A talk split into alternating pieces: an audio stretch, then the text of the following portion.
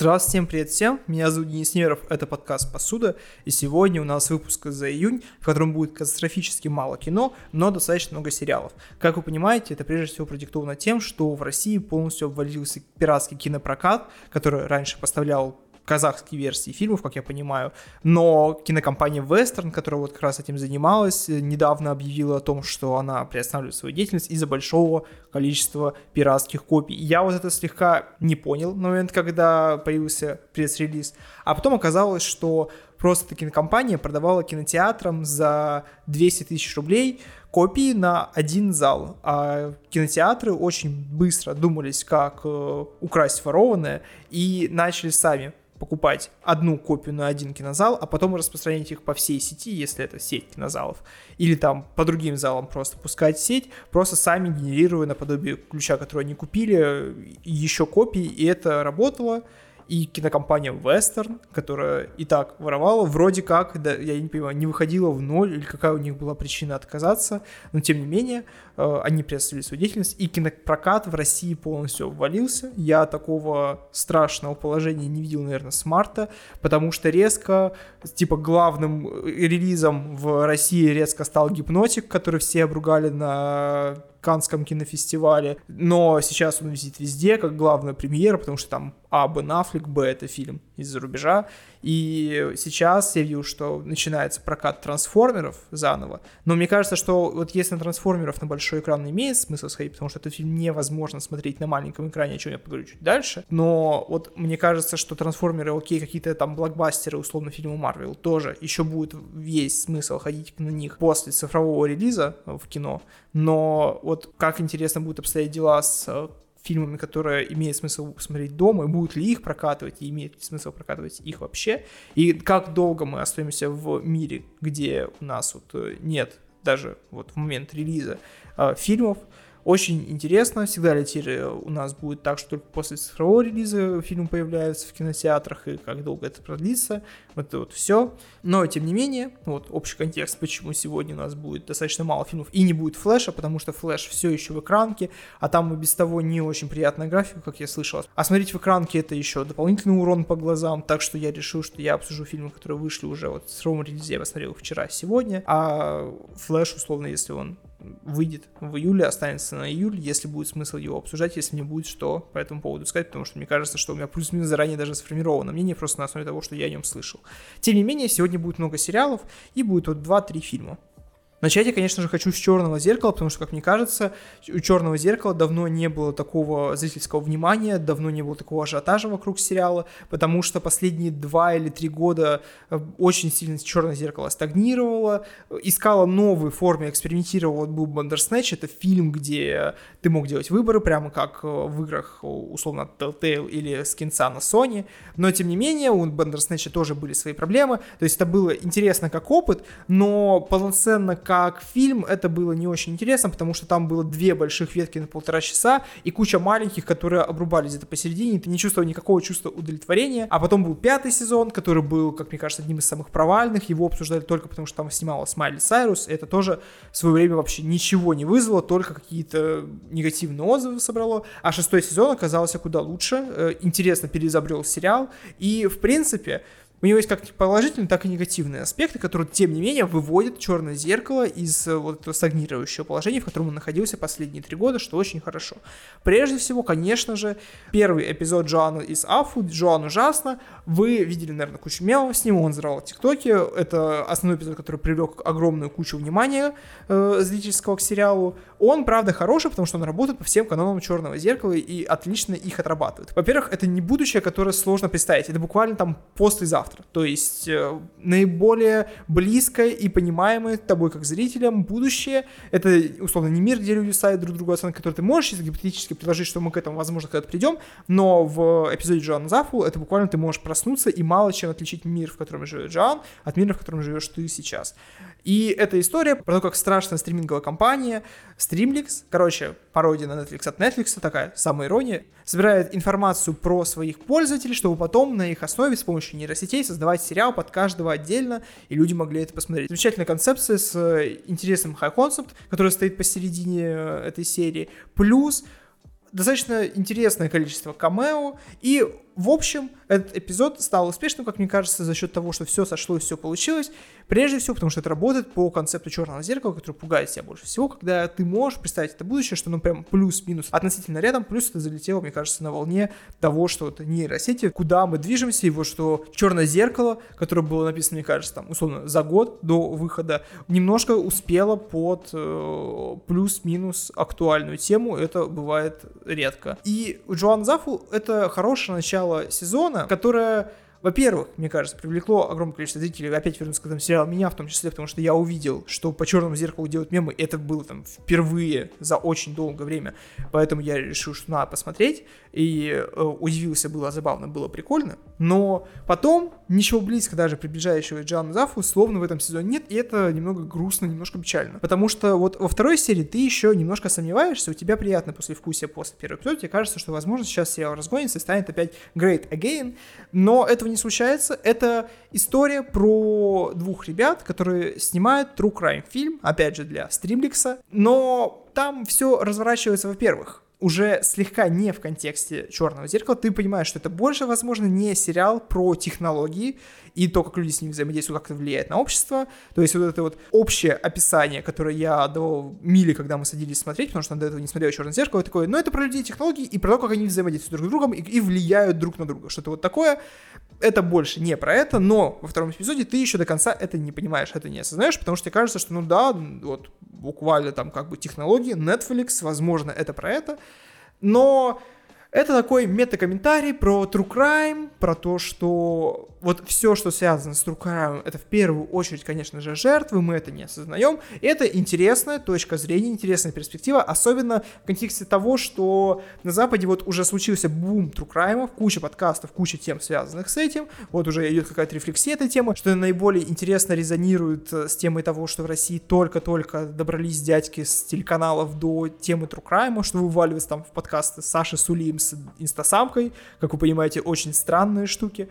И это интересно резонирует с темой этого эпизода, и тем не менее, вот сам эпизод, вот там по истории, по накалу, по всему, он, ну, средний, он не дотягивает там даже до каких-то эпизодов «Черного зеркала», которые мне там, условно, просто не нравятся. Он потому что немножко странноватый, но сама тема, сам ракурс, сам факт того, что это редко поднимаемая история и такой взгляд на тему true crime, вот это дает огромный буст, огромную часть того интереса, который вызывает этот эпизод, и после него не остается каких-то неприятных впечатлений. Просто он, в принципе, нормальный. Интересная тема, очень занимательная, очень забавная. Но с третьего эпизода я конкретно почувствовал, что вот что-то идет не так, потому что это эпизод, где играет Аарон Пол, и я видел много трейлеров, связанных с этим эпизодом, на него делалась там ставка, и это история про двух мужиков, которые в 60-е живут на космической станции, но иногда они спускаются на Землю в виде роботизированных аватаров, которые один в один, как наши герои, и ходят по Земле, занимаются своими делами, пока в жизни второго пилота, который не Аарон Пол, случается что-то ужасное, и ему приходится поместиться в тело Аарона Пола периодически, просто там погулять, посмотреть. И вот с этого момента, вот буквально с этой же секунды, ты, когда видишь, что происходит, ты понимаешь весь сюжет. И это просто ужасно. Во-первых, этот эпизод идет 1,5 часа. Это полноценный фильм. Типа 1,5 часа, это невероятно долго для этого сериала. Я могу пересказать все события, которые есть в этой серии, вот буквально секунд, я не знаю, за 20, то есть это очень мало, это буквально меньше, чем в прошлой серии, или примерно столько же, сколько в прошлой серии, то есть там каких-то неожиданных поворотов, каких-то твистов, чего-то такого, плюс-минус столько же, и это все растянуто на 1,5 часа. И мне кажется, что это просто очень затянутое действие для очень банального сюжета. Прям невероятно. Первое, что вы подумаете, просто посмотрев эту серию, так и будет. Я очень плотно рассказывался про этот эпизод со всеми спойлерами в телеграм-канале. Телеграм-канал «Посуда», подписывайтесь. Но, опять же, здесь повторюсь, это очень очевидный эпизод, который тебя не развлекает, а за 1,5 часа успевает очень сильно утомить. Я успел устать миллиард раз. И я просто, я не знаю, у меня было ощущение, словно я где-то читал или уже видел этот сюжет. То есть он настолько предсказуемый, настолько читаемый. И это, я не скажу, что я там, условно, великий пробиватель абсолютно всего, но мне кажется, что этот сюжет сможет пробить там даже десятилетие. Это моя главная претензия. То есть на 1,5 часа такой прямолинейный, очевидный и простой сюжет разбивать нельзя, это просто нереально, это очень сложно, как бы просто физически смотреть. И здесь у меня было нереальное возмущение, потому что я не мог понять, в чем здесь суть. Да, это все еще «Черное зеркало», то есть здесь есть интересные зоны, есть технологии, интересный сеттинг, это все забавно и развлекает тебя, но это на 10 минут. Все, что идет дальше, это просто невыносимо. То есть, мне кажется, это очень очевидный сюжет, очень скучный. И вот эта серия убила во мне окончательно веру в то, что этот сезон будет каким-то революционным и что-то там немножко переизобретет и вернет нам, типа, «Черное зеркало» в том виде, в котором мы привыкли. Но дальше случилось, правда, что-то неожиданное, потому что вот 4-я серия, если вы смотрели рейтинг на Letterboxd отдельно,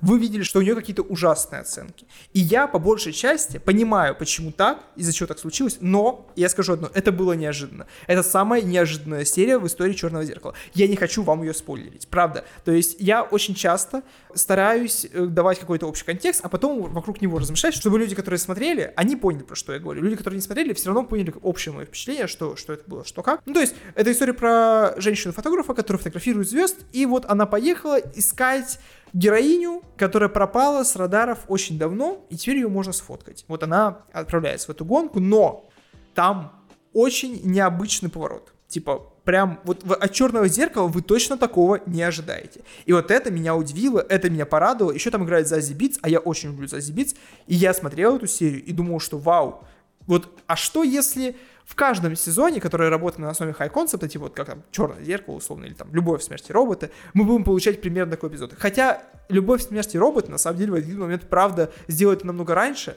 Я только сейчас об этом задумался, что вот где-то даже в начале 2-го сезона она уже произвела этот поворот. Я стал не про любовь, не про смерть, не про роботов, по большей части, но тем не менее. И вот в этом эпизоде «Черного зеркала» это выглядит интересно, занимательно, удивительно, но в остальном это правда, вот помимо удивления от одной сцены, ты ничего больше не испытываешь. Да, это есть, да, это забавно, да, это прикольно, а потом как бы, ну, окей, было и было. Это все еще достаточно плохой развлекательный эпизод. Чего не скажешь про 5-й. Вот 5-й эпизод немножко, словно мы следим за перерождением таким слегка нелепым «Черного зеркала», потому что он уже не про технологии вообще ни разу, он про мистику, но ты смотришь ее, и это приятно. То есть для меня самое сильное впечатление — это 1-я серия и последняя, потому что последняя серия тоже работает классно. Там про женщину, которой нужно убить 3 людей, чтобы предотвратить конец света. А ей в этом помогает демон, который на стажировке, перед тем, как стать полноценным демонюкой, ему нужно помочь женщине убить 3 людей и приостановить апокалипсис. Это интересная концепция, очень похожа на последнего Шьямалана, но все еще здесь есть проблема с тем, что ты иногда ловишься на мысли, что когда-то это было шоу про технологии, а теперь вроде как это не оно. Вот нужно с этой мыслью смириться в первые 20 минут, потом получать кайф какое-то время. И у нее хорошая, интересная концовка, жизнеутверждающая, достаточно странная. Между героями чувствуется химия, что неплохо. Там есть общая какая-то миметичность, и в целом это отличная серия на уровне Джоанны Зафу. То есть у меня сложилось такое впечатление, что все, что было посередине, это такая нелепая попытка немножко развернуться, немножко сделать что-то новое. И если теперь у нас, условно, «Черное зеркало» станет мистическим сериалом, или сериалом, где наполовину технологии, наполовину мистика, я буду только рад, потому что это, условно, его очень сильно разнообразит и сделает куда забавнее, чем он был. Дальше будет блог, где я буду продавать вам 2-й сезон сериала «Медведь» с Джереми Алленом Уайтом. Это сериал про молодого повара, которому достается закусочная от его брата, который недавно скончался. И если вы не смотрели 1-й сезон, постарайтесь это исправить, потому что это один из лучших сериалов прошлого года.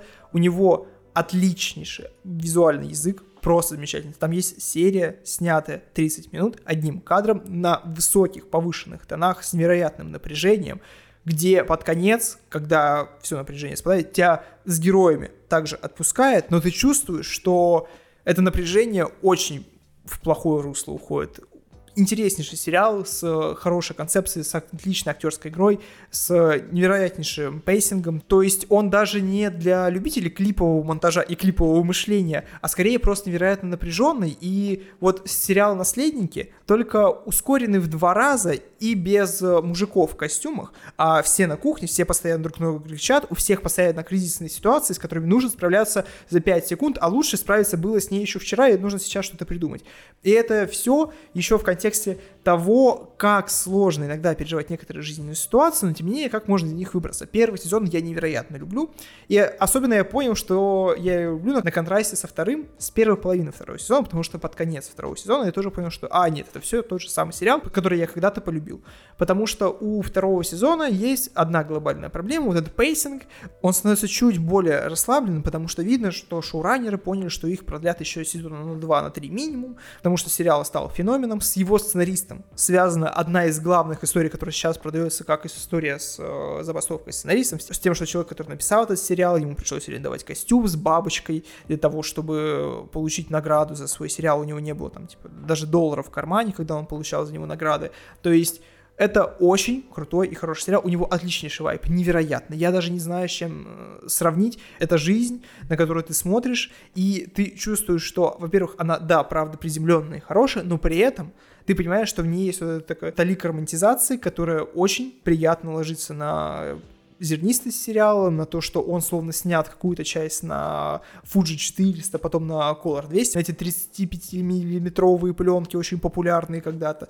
То есть вот это вот все отлично с ним сериалом играет, но у второго сезона, правда, есть проблема с тем, что первая его половина, она не такая напряженная, она позволяет себе раскачку. То есть если первый сезон в первой же серии делал огромное количество работы, вываливая на тебя за 35 минут просто все про персонажа, и ты понимал все про этот сериал вот в первые 35 минут, здесь такого нет. Сериал раскачивается ровно к середине, потому что герои с какими-то глобальными кризисами плюс-минус справились в прошлом сезоне, а в этом сезоне они начинают подбирать себе новые. То есть это сетап к тому, что будет в следующих сезонах, и это прям отлично видно. То есть если первый сезон был цельным, отличным высказыванием, то здесь герои идут к тому, чтобы получить звезду Мишлен. Они в прошлом сезоне решили все финансовые проблемы, и теперь открывают новый ресторан и переотправляют нам знакомых героев на обучение. Сами решают какие-то свои прошлые проблемы, находят для себя новые вызовы. И это все в первой половине очень медленно развивается. То есть первые серии 3 я слабо понимал, что происходит, потом я вроде как немножко втянулся, но, конечно же, интереснейшая часть сериала «Медведь», то, что они сделали своей фишкой, у них 6-я серия всегда ударная. И здесь 6-я серия, в отличие от других, идет, во-первых, час, а во-вторых, она полностью состоит из флешбэка с братом главного героя, которого мы видим очень редко, но так или иначе она объясняет нам все про семью главного героя, объясняет все про этот сериал чуть больше, потому что оказывается, что они итальянцы. Это немножко такой стереотипный образ, но тем не менее ты чуть лучше понимаешь героев, когда видишь их мать, их семью, как они общаются друг с другом, какие у них там, фамилии, взаимоотношения внутри семьи. Это очень забавно, это очень весело.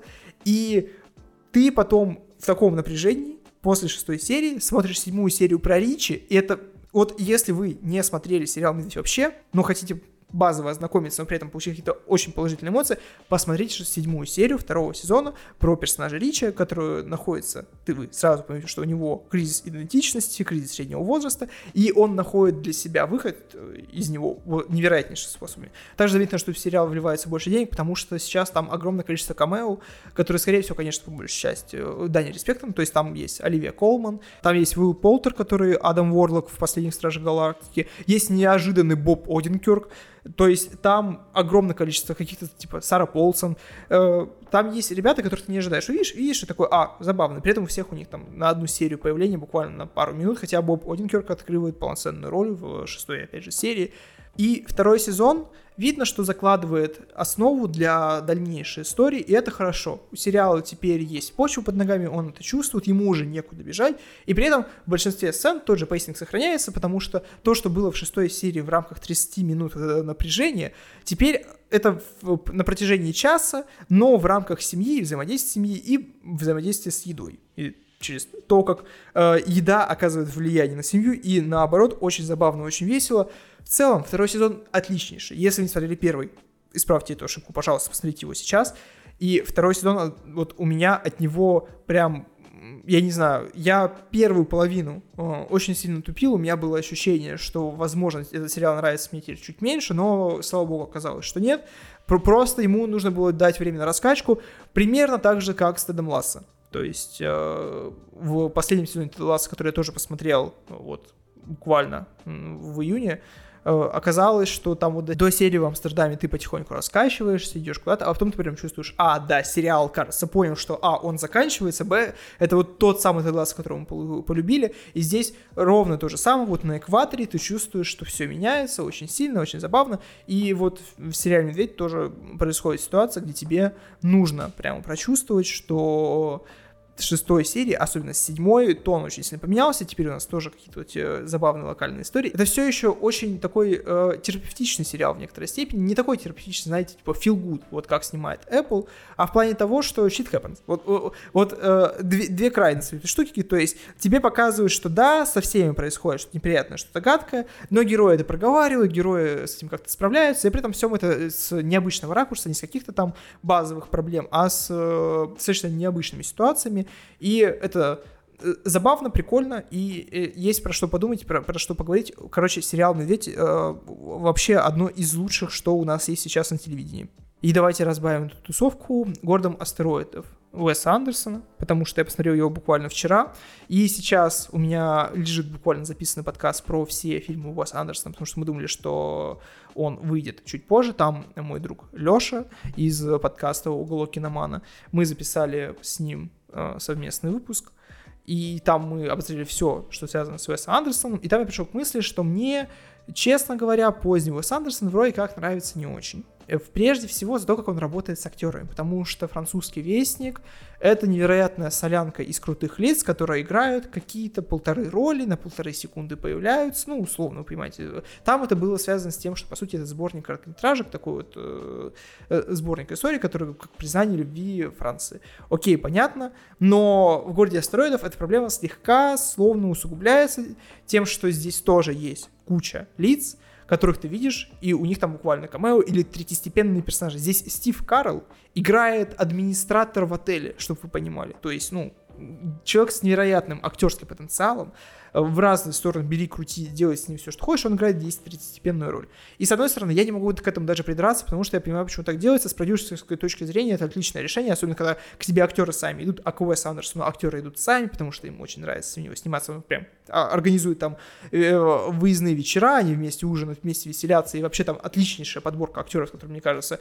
просто забавно вместе проводить время. И на площадке у него всегда очень приятная атмосфера, я понимаю, почему идут актеры, я понимаю, почему он потом типа ставит их даже там третьестепенные роли, потому что это всегда может привлечь зрителя в кино, но тем не менее мне не то чтобы нравится, вот как зрителю, как это работает, потому что когда ты видишь своего любимого актера, ты словно хочешь видеть его больше, чем на полторы секунды. Когда ты видишь Тильду Свинтон, которая появляется здесь, там тоже буквально у нее 5 минут хронометража, это не очень приятно. И при этом всем это все-таки какое-то развитие Андерсона. Я согласен с тем, что вот «Французский вестник» это была плюс-минус стагнация, потому что в «Отеле Гранд Будапешт» он нащупал вот этот свой стиль, который потом начал продавать его фильмы. Но здесь это развитие с тем, что вот этот стиль дополняется мета-сюжетом про то, как писатель пишет постановку, а ее параллельно нам играют, а параллельно актеры выходят, рассказывают, как они попали на эти роли, и это все в фильме, который как бы фильм о постановке и про то, как писать постановку. Короче, сложно вам это будет пересказать, это нужно видеть. И вот самое интересное вот с «Городом астероидов», правда, ситуация, где ты вот садишься смотреть, в смысле, ну это новый фильм Уэса Андерсона, что будет там, я сейчас посмотрю, разберусь, и там есть, правда, крутой, неожиданный поворот где-то прямо в середине, где ты чувствуешь, и такой, вот этого я от фильмов Уэса Андерсона плюс-минус не ожидал. Очень забавно, очень весело. И как сценарное упражнение, это хорошо, круто, забавно, здесь есть интересные роли, интересные персонажи, интересные решения. Но увлекательно ли это смотреть? Скорее да, чем нет. Пересмотрел бы я этот фильм? Однозначно нет, и мне кажется, что это интересный киноопыт, я бы назвал это так. Интересно посмотреть, как Уэс Андерсон ставит перед собой цели и как-то с ними справляется. Я бы назвал это вот так. Это какой-то челлендж и для него, и для тех, и для зрителя, что увлекательно, что забавно, но в остальном я бы не сказал, что прям искреннее удовольствие я от этого фильма получил. Он неплохой, но он и не дотягивает до ранних работ, типа там «Семейки Тененбаумов», которые я очень искренне люблю. И мне кажется, что как развитие идей Уэса Андерсона это интересное направление, но не стоит делать его основным. Но это показывает, что Уэс Андерсон, кстати, умеет писать и умеет писать какие-то интересные мета-сюжеты и понимает плюс-минус, что сейчас творится в какой-то литературной среде, куда, как все шло и как все идет. И я за него рад, назовем это так. Я уже чуть выше оговорился про Теда Лассо, и он слегка не попадает в тему того, про что я говорю. То есть, ну, я говорю обычно про фильмы, которые я посмотрел в июне, но они не вышли в июне. То есть я двигаюсь по ветке актуальности, но Теда Лассо я досмотрел только сейчас, потому что я ждал, пока сериал закончится. И скажу лишь одно. Мне кажется, что сериал Тед Лассо — это один из главных подарков нам как обществу, как человечеству.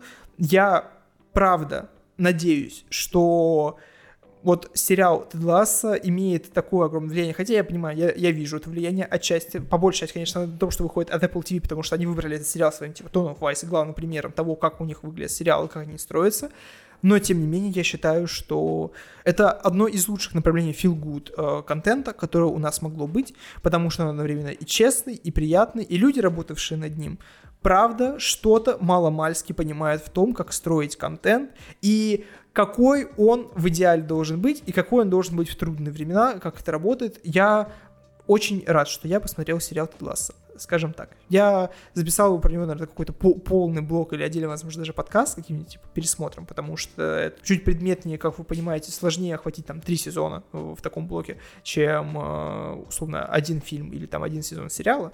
Но мне кажется, что сериал «Тед Лассо» очень круто. Если вы думаете так же, подписывайтесь на подкаст, ставьте ему оценки, пишите ему отзывы. Мне правда будет приятно, если вы напишите мне отзывы. Спасибо, что вы подписываетесь на меня из ТикТока, подписывайтесь на мой Телеграм-канал. Я это вижу, я очень поражен тем, что сколько людей, правда, переходит на подкаст, слушает его.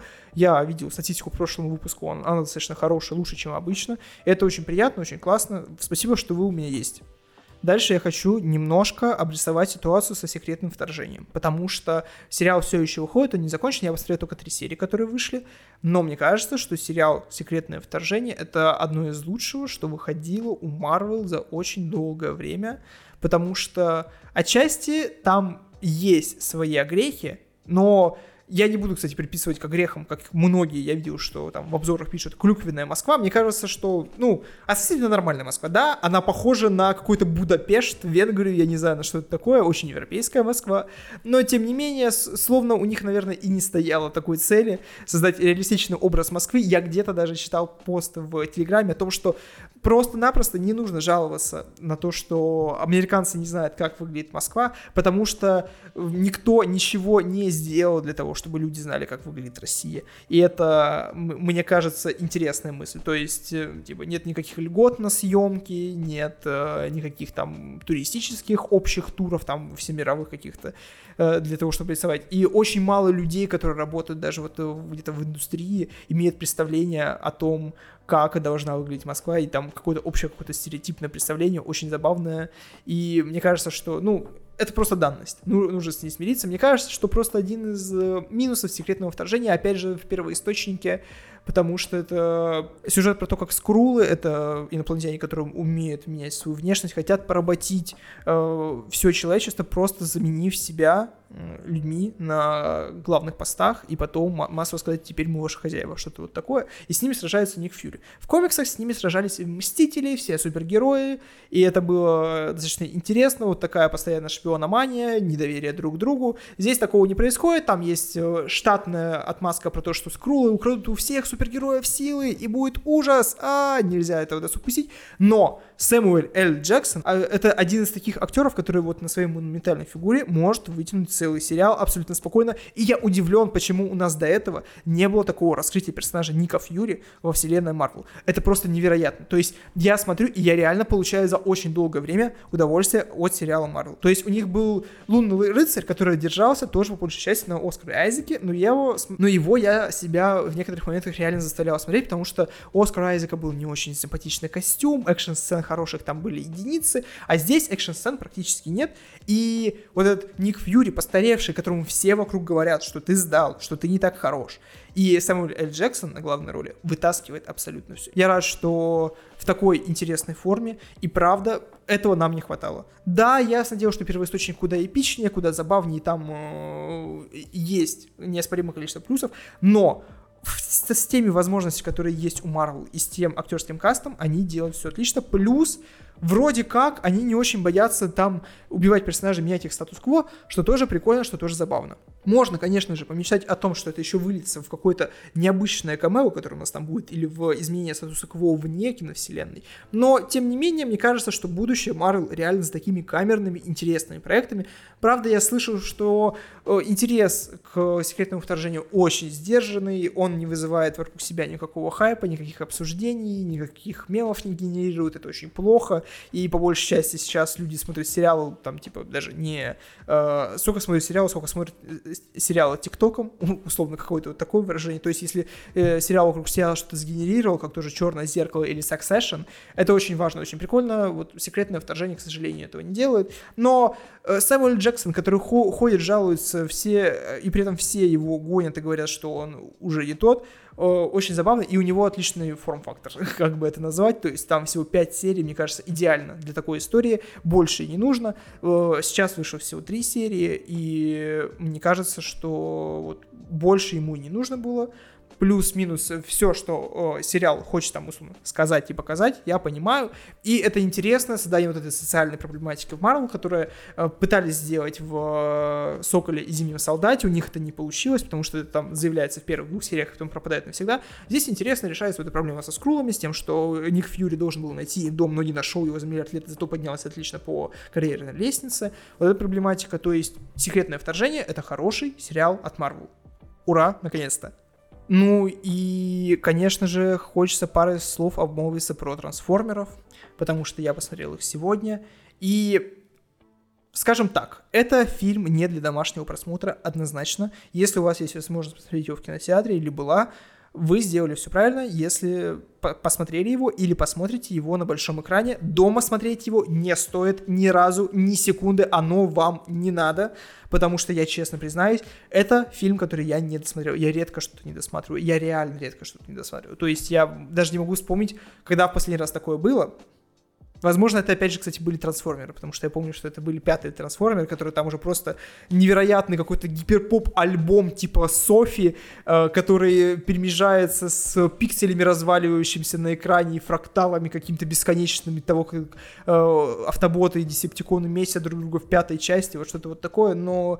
Правда, вот здесь, опять же, фильм, который я не смог досмотреть, я остановился на первом часу, но при этом я плюс-минус заметил улучшения, которые, правда, стали в «Трансформерах» лучше со времен Майкла Бэя, прежде всего. Теперь у «Трансформеров» отлично вот этот мультяшный дизайн, очень забавно, в нем стало больше каких-то запоминающихся персонажей, у роботов, наконец-то, помимо там Прайма и Бамблби появился характер, что классно, забавно и весело, и в целом, то есть с визуальной точки зрения, это куда лучше, чем было, куда более запоминающиеся образы, и смотреть за этим намного легче, чем смотреть там последнюю часть «Трансформеров», которая просто какое-то серое месиво из графона, которое очень сложно воспринималось.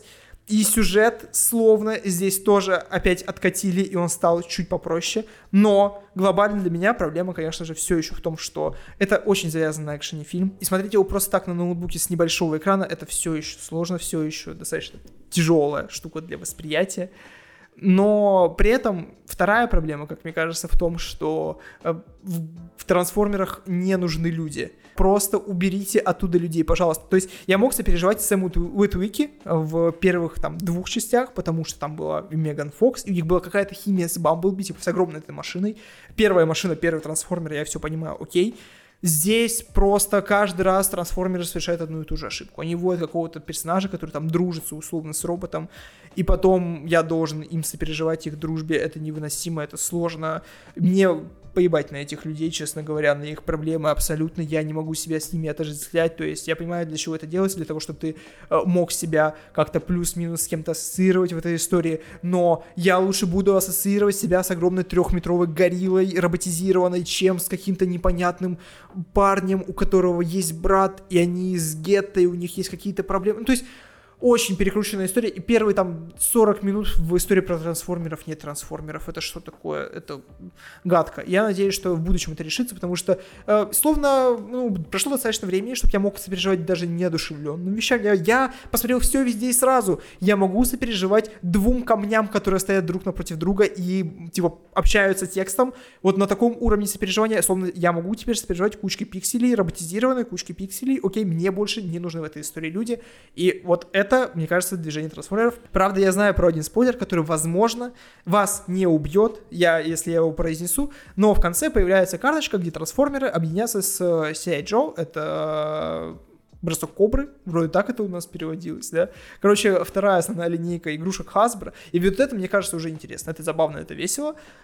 Но в остальном, если есть возможность смотреть в кинотеатре, возможно, это того стоит, если вы фанат трансформеров. Я причислял себя к фанатам трансформеров, но смотреть на маленьком экране это вообще не вариант, это вам не надо. Лучше посмотрите либо в отличных условиях дома, если у вас есть прям телевизор, либо сходите в кино. И завершить я хочу тем, что отредконю свое мнение по сериалу «Идол», по сериалу «Кумир», потому что он вышел полностью, я его досмотрел, и для меня самым невероятным в этом сериале является то, что когда только появились первые сливы о том, что с сериалом что-то не так, что-то не очень, там какие-то странные подвижки, там была строчка про то, что сценарий превратился в Уикенда, который ходит, всех абьюзит, но всем это нравится, и все его прощают. И я думал, что это...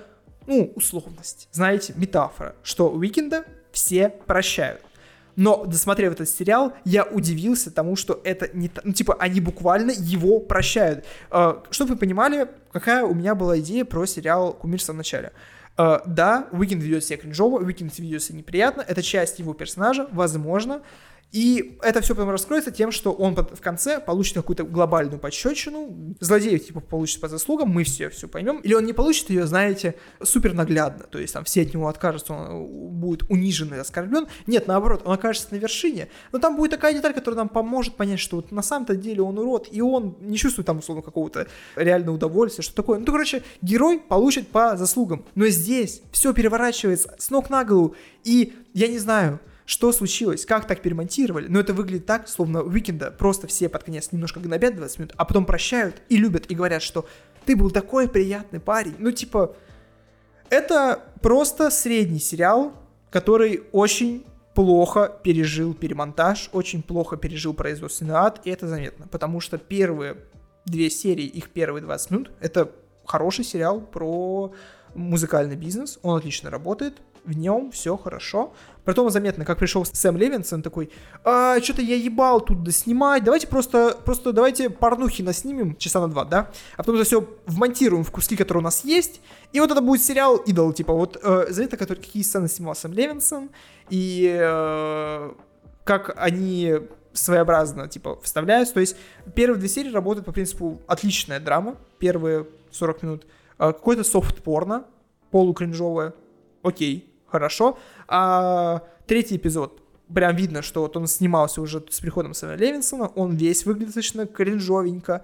Четвертый и пятый, они продолжают историю, делают это нормально, то есть история двигается, нет ничего ужасного, то есть если вам говорят, что это просто там нарезка порно-кадров, тоже не верьте, там есть высказывание, там есть, оно цельное, оно понятное, да, возможно, метафора простенькая, про то, что артисты страдают, это макаки на поводке, ужас, но в целом, высказывание там есть, это просто не нарезка из софт-порно, можете быть спокойны, тем не менее, немножко, правда, есть ощущение, что сериал мог бы получиться куда лучше, если бы его изначально отдали человеку с полноценным видением, и он не ушел. А потом не пришел Сэм Левинсон, который однозначно умеет снимать. Сэм Левинсон как режиссер, как постановщик, он, с ним все хорошо, все реально нормально. То, что вот он там доснимал, это, конечно, возможно, есть вопросы, но там большая часть кадров, и хоть сейчас, разбирая на картинке на Пинтересте, это выглядит просто превосходно.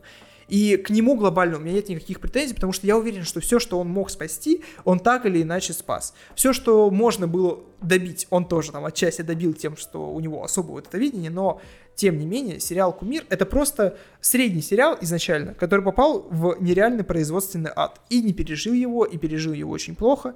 И концовка там ну просто смерть, очень кринжовая, прям, я понимаю, возможно, чем она могла бы трактоваться, я могу ее расширить, то есть, что могло там произойти, какие там были дополнительные сцены, которые бы объясняли нам эту концовку, и как там все переворачивается, но это опять же мои додумки, понимаете, в истории это все равно выглядит как просто герой творит говно, а потом его все прощают за это, ну, прям непозволительно, я бы так сказал, так истории не должны строиться, это просто не потому, что я соевый поридж, который любит, типа, культуру отмены. Нет, просто сценарно так истории не должны строиться. Это не работает ни секунды. Просто куда? Там половина линий еще обрывается просто в пустоту. То есть видно, как они закладываются, что с ними происходит, а потом все. Ну, то есть там доводит буквально одну второстепенную линию солистки Blackpink, и то очень поверхностно, типа буквально на уровне «ты будешь звездой!» А нет, ты не будешь звездой, типа...